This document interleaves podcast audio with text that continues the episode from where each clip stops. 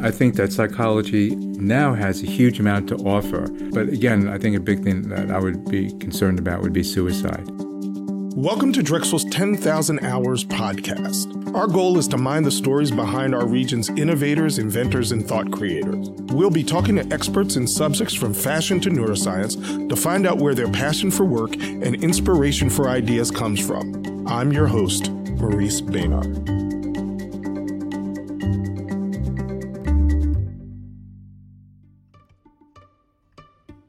Art and Christine Nezu are a husband and wife research team who teach in Drexel University's Department of Psychology. They run the Nezu Stress and Coping Lab, as well as the New Beginnings Project, which focuses on skill based training for U.S. veterans, National Guard, and reserves. Together, they've developed a treatment called Emotion Centered Problem Solving Therapy, which has been adopted by the Department of Veterans Affairs and the Department of Defense as an evidence based program. I'm going to start with our normal opening and say, uh, Arthur and Christine Nezu, welcome to the 10,000 Hours. Thank you. Thanks. Please call me Art. Art, it is. Thank you. And Chris. So that my very first question was, how do people refer to you collectively? Oh, That's a great question. that's kind of a joke between us. What a great beginning. Some of our students over the years have referred to us uh, as the Nezus. And we have always laughed at that because we thought it made us sound like the Flying Melendez. I love it. Yeah. right. So, So, where's Like- my trapeze? Yeah. What do you call a group of Nezus? right, the Nezus. The Nezus. Okay. So the Nezus it is. Um, I'm really interested in your life before the two of you met. okay. Where'd you grow up? Um, what did you do in high school? What did you major in in college? And how did you end up in science? Who do you want to start? You. Okay. Um, well, I grew up in North Jersey in an area just outside of Manhattan called the known as the New Jersey Meadowlands. Okay. Know it well. And um, I went to a public high school, came from a rather small town, and I was very interested in a combination of things that were not particularly academic in high school. So that I was a captain of the cheerleading squad, and I was a and and then in my extracurricular activities, I took karate, and I was a lifeguard, and all of that. So I got to do sports type of things. But the my other love in high school was the theater. And so I was in school plays and I headed the Stage Crew Association. And that led me to go to college to major in fine arts theater. And that was Where'd you go? And I went to Fairleigh Dickinson University. And it took me quite a while to get through school because during that time, before I met Art, I became a mother three times over. and so, um, and so I was a single mom trying to go to school and trying to get things done. And so it took me, if I put together my undergraduate and my graduate training, about 15 years to get my PhD. That's an incredible story. What was it that made you stick with it? Uh, well, I guess some ambition. Yeah. How uh, didn't you get sidelined? Right, right. And I, I got sidelined in terms of my, my interest area because, um, as I said, I was involved in theater and fine arts, and that's where my I received my degree. But I had to take an undergraduate class in psychology, as mm-hmm. all you know liberal arts majors Absolutely. do, and I realized that what I loved about theater was directing and understanding human dynamics and plays and human drama, and that psychology gave me a real understanding of that. So I took every single psychology course that I my undergraduate degree would allow, and I ended up minoring in that.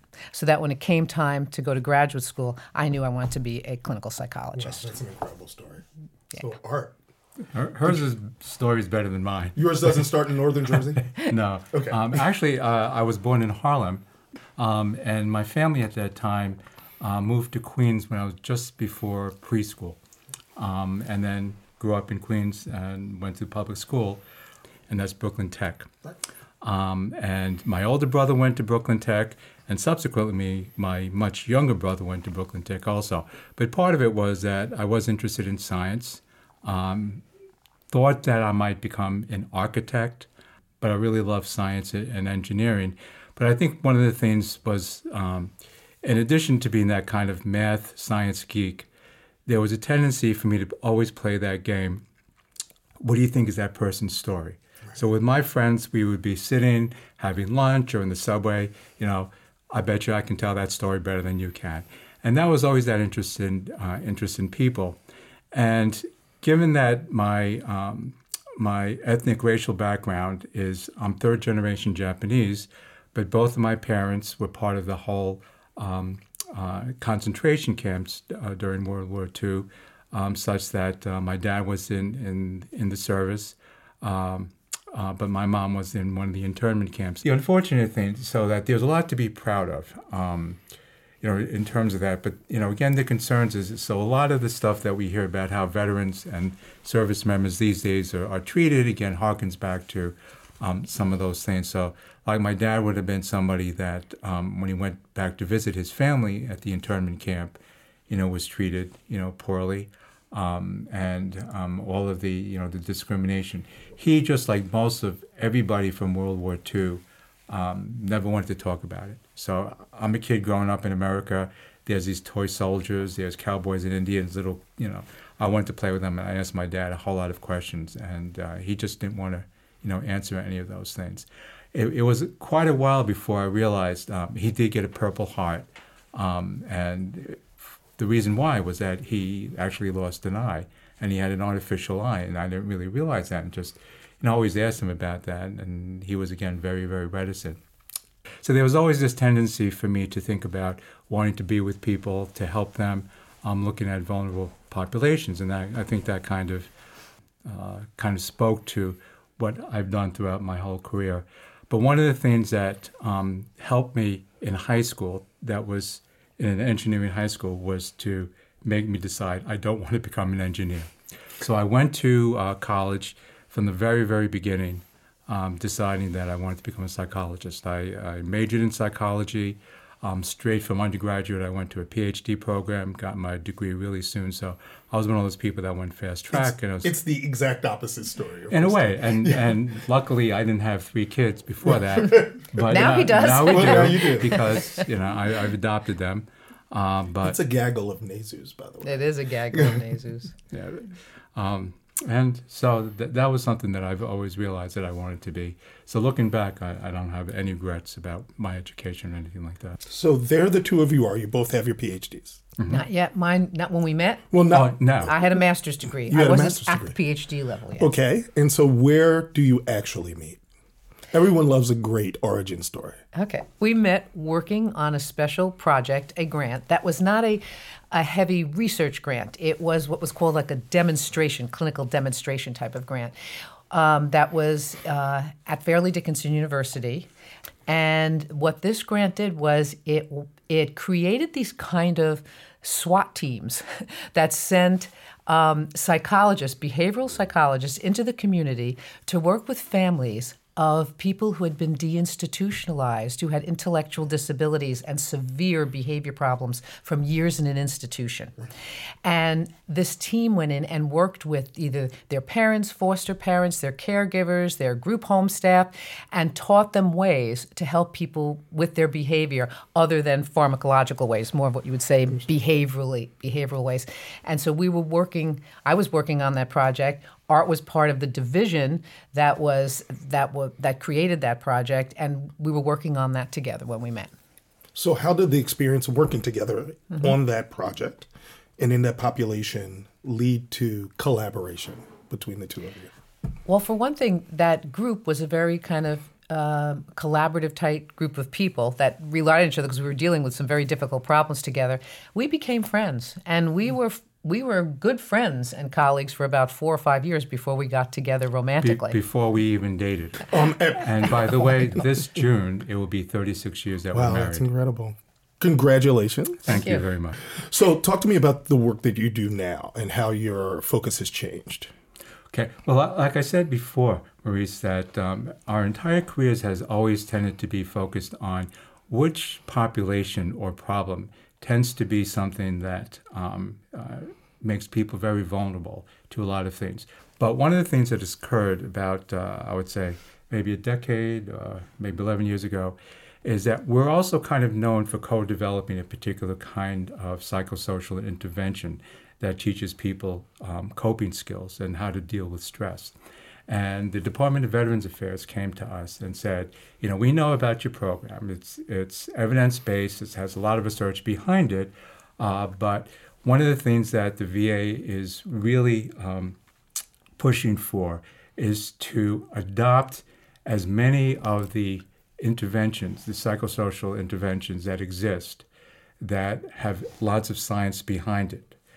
What they were looking for us to do was to do something having to do with individuals that were more recently deployed and came back and who were vulnerable to PTSD, depression, suicide, etc., such that um, it was a little bit more of a uh, treatment slash prevention. So it wasn't only for people that came back with some difficulties; it was be people that would be um, kind of identified as having the potential. Um, so we helped develop a program um, that's actually uh, part and parcel of most VAs now. So it's a program that's that's continuously being implemented. Um, and parenthetically, when our students go do practicums at the VA hospitals um, or internships around the country, and they see our program, oh, I know that that guy supervised me. So that that was kind of sweet.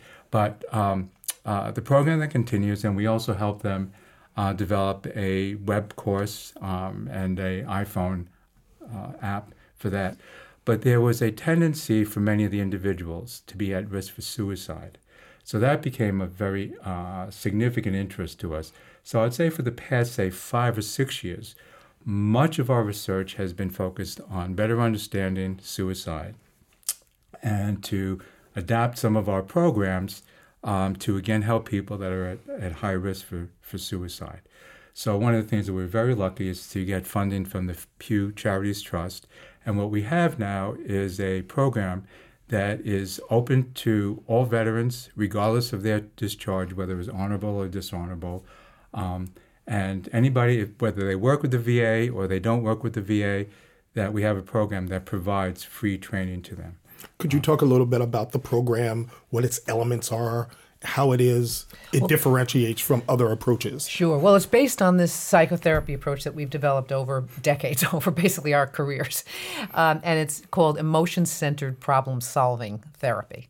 Now, what that means is that it views the difficulties that people have, the symptoms that they have, largely connected with having to live under stressful life circumstances and having to face very stressful problems in life.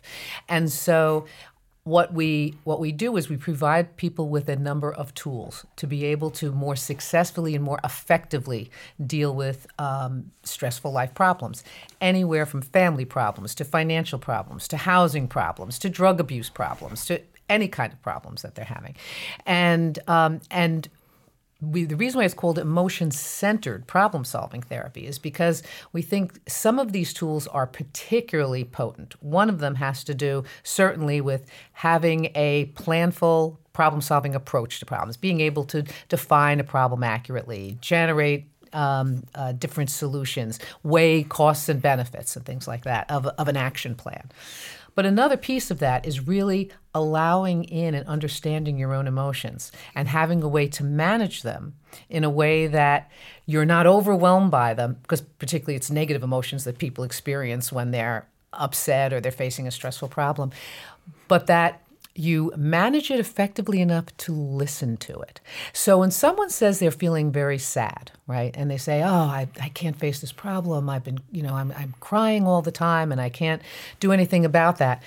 We would say, using this approach, let's use the tools to manage that sadness, to be able to bring your body's arousal down so that your brain can work.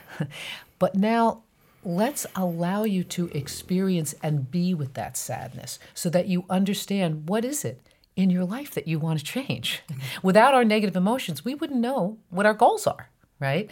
And so we have come to really appreciate even negative feelings that people have as incredibly precious kind of thermometers or barometers of where they want to make changes in their life. Could you talk a little bit about your work with the veteran population? Well, for for one thing, these are folks that have made an enormous sacrifice. And they have put everything on the line for themselves. And we believe philosophically they deserve to have every benefit in coming back and in and receiving um, treatment and receiving um, the services that and resources that they require for re-entry back into a civilian world. One of the reasons why they tend to be most uh, most vulnerable. Uh, some people immediately associate things like combat, which clearly are traumatic, right? To to be in a, situ- a combat situation. But one of the things that people don't really see very quickly is just how culturally the military is so different than civilian life. So that when you, when you're in the military, for instance, you don't have to determine what goals you have in life. Your superior officer tells you what goals you have. You have certain missions to do, and you have missions that are no fail missions, and you're expected to do your job and use your training to accomplish that. And you know exactly where you stand and you know where you have to go. And you have a band of sisters and brothers that to get that are to get there with you. You don't have that in civilian life. you don't have that kind of loyalty, that singular mission with everybody working together to achieve it. So now you come back from that kind of a situation and you're in the civilian life and people are saying, What do you want to do? What do you want to study? Um, they're not asking you about your experience back there. They're not expecting you to have the sense of loss of what you had when you were, say, overseas. You know, they think of it as a wonderful relief to be back from, say, Iraq or Afghanistan, but they don't realize just how much you're losing in terms of that culture, that camaraderie, that uh, security of knowing what your mission is. So, I believe that that's what makes the population, one of the things that makes the population in general very vulnerable. And then there's the actual trauma and difficulties that one might so have. It's literally a culture shock on top of the trauma that they've brought back based on the things that they've been exposed yeah, to. Yeah, now you've got reentry into a world that's completely different. That's, it feels like you've landed on a different planet. And so adjusting to all of that is, is very, very difficult. And I think that in terms of suicide, risk for that population when you are placed in that situation and you don't see a way out of it. Right, where you've tried to get a job and that's not working out. You've tried to have relationships and that's not working out. You've come back and things are very different than they were. Or the child that you left at six years old is now 12 years old and is saying, Don't tell me what to do. Okay, so you don't have the respect from your children, all right, that you had from all of the guys or the women in your unit, right? And so you have all of these changing situations, everything you're trying that you learned in your training, the way to think, the way to act, what to do, that's not working here. You start to feel a sense of hopelessness. And I believe it's hopelessness that um, is a real one of the real hallmarks of suicide risk because that's when you become very disconnected from other people. So one of the tools that I wanted to talk about that we um, that we use, in addition to teaching people to planfully problem solve, to manage their emotions effectively, is we teach them, we give them tools that might give them a greater sense of hope. And so, um, one of those tools is the use of visualization. Now, we use visualization in a number of different ways in problem solving, but particularly for hope and to motivate them to continue to work on the challenges they're having, we will use a visualization tool with them that has them look to a future point in time, use their imagery to transport themselves to a future point in time, and to really, in their mind's eye, try and experience what this would be like for them if they could achieve some of their goals. And, um, and people describe feeling when they do that that they their whole body feels different, that they're feeling like there's there's a light at the end of the tunnel, and it gives them motivation to work on things. Does it make them all better immediately? Of course not. But it does give them a, a motivation to work on the issues they're having. And that's what we tell our veterans. We're not saying that this imagery is going to make everything better. We just want you to stand up and to keep putting one put, foot in front of the other. Fantastic to also kind of continue to, to answer your original questions, um, it also had to do with a couple of things, and, and part of what you were saying too before, Maurice, about um, the sense of uh, the culture. Um, you probably have heard it, or you, you have uh, you know friends or acquaintances that talked about uh, how lonely that they felt, and that the idea is that you know many of our patients talk about you know I have so many friends, I have so many family members um, that love me, but I feel so lonely. And part of it is that they feel that they, no one understands me. And part of it is that they're often unwilling to talk about that. Mm-hmm. So, one of the things that you go into the military, it's not like, okay, the military is going to teach you to be someone who opens up and you talk about all these personal feelings, and you know you're going to go into these gut wrenching kind of you know discussions. It's like be a man, and even the woman they're going to say, Be okay, you be a man, Be a man. okay, and you know you just talk to people that during their experience during their deployment may have started to feel depressed or may have started to feel anxious, etc. But at the end of your deployment, you know, you go through this, um, uh, you know, kind of thing that if you came from space, you know, you get all, um, you know, A debriefing de- kind of thing. kind of thing. And you know, the idea is that if somebody asks you, "Do you feel depressed?" you know they're going to hold you with two, three weeks. So all you care about is getting back to your family. So if you say anything like that, then so even though the service these days and the VA these days are trying a lot to destigmatize, there's still a lot of stigma associated with that. Is is there a way that we can build a more emotionally centered and grounded warfighter without decreasing their ability to be ready to do their mission? I, th- I think that there's strong attempts by uh, different services to try to do that. Um, one of the things that we help the Air Force to do is uh, not a psychotherapy or mental health program, but a program to increase their problem solving, so their basic problem solving skills, to better understand how to make good decisions, even when in the context of being told what, what you have to do, so that you make some better decisions. So I think that that's kind of important to understand kind of the balance between emotions um, and, and, and, and logic. And in some cases, you just can't let your emotions, you know, get better of you. But, but the idea is um, there's a place and a context where it's okay to shut down and not use your emotions. There's other places where you should. So it's never again a black and white thing. So again, can you have a feeling, but uh, uh, military ready person? Yes, if you you know don't harp on repression of your emotions in order to follow orders, but again, there's there's the ability to have it um, in terms of uh, uh, a balance, and I think that becomes important. Well, thank you so much, both of you. This has been not just informative, but really, really entertaining. Drexel's 10,000 Hour podcast is hosted by me, Maurice Baynard. Our producers are Sean Fitzpatrick and Nathan Barrick. Drexel's 10,000 Hours podcast is powered by Drexel University Online.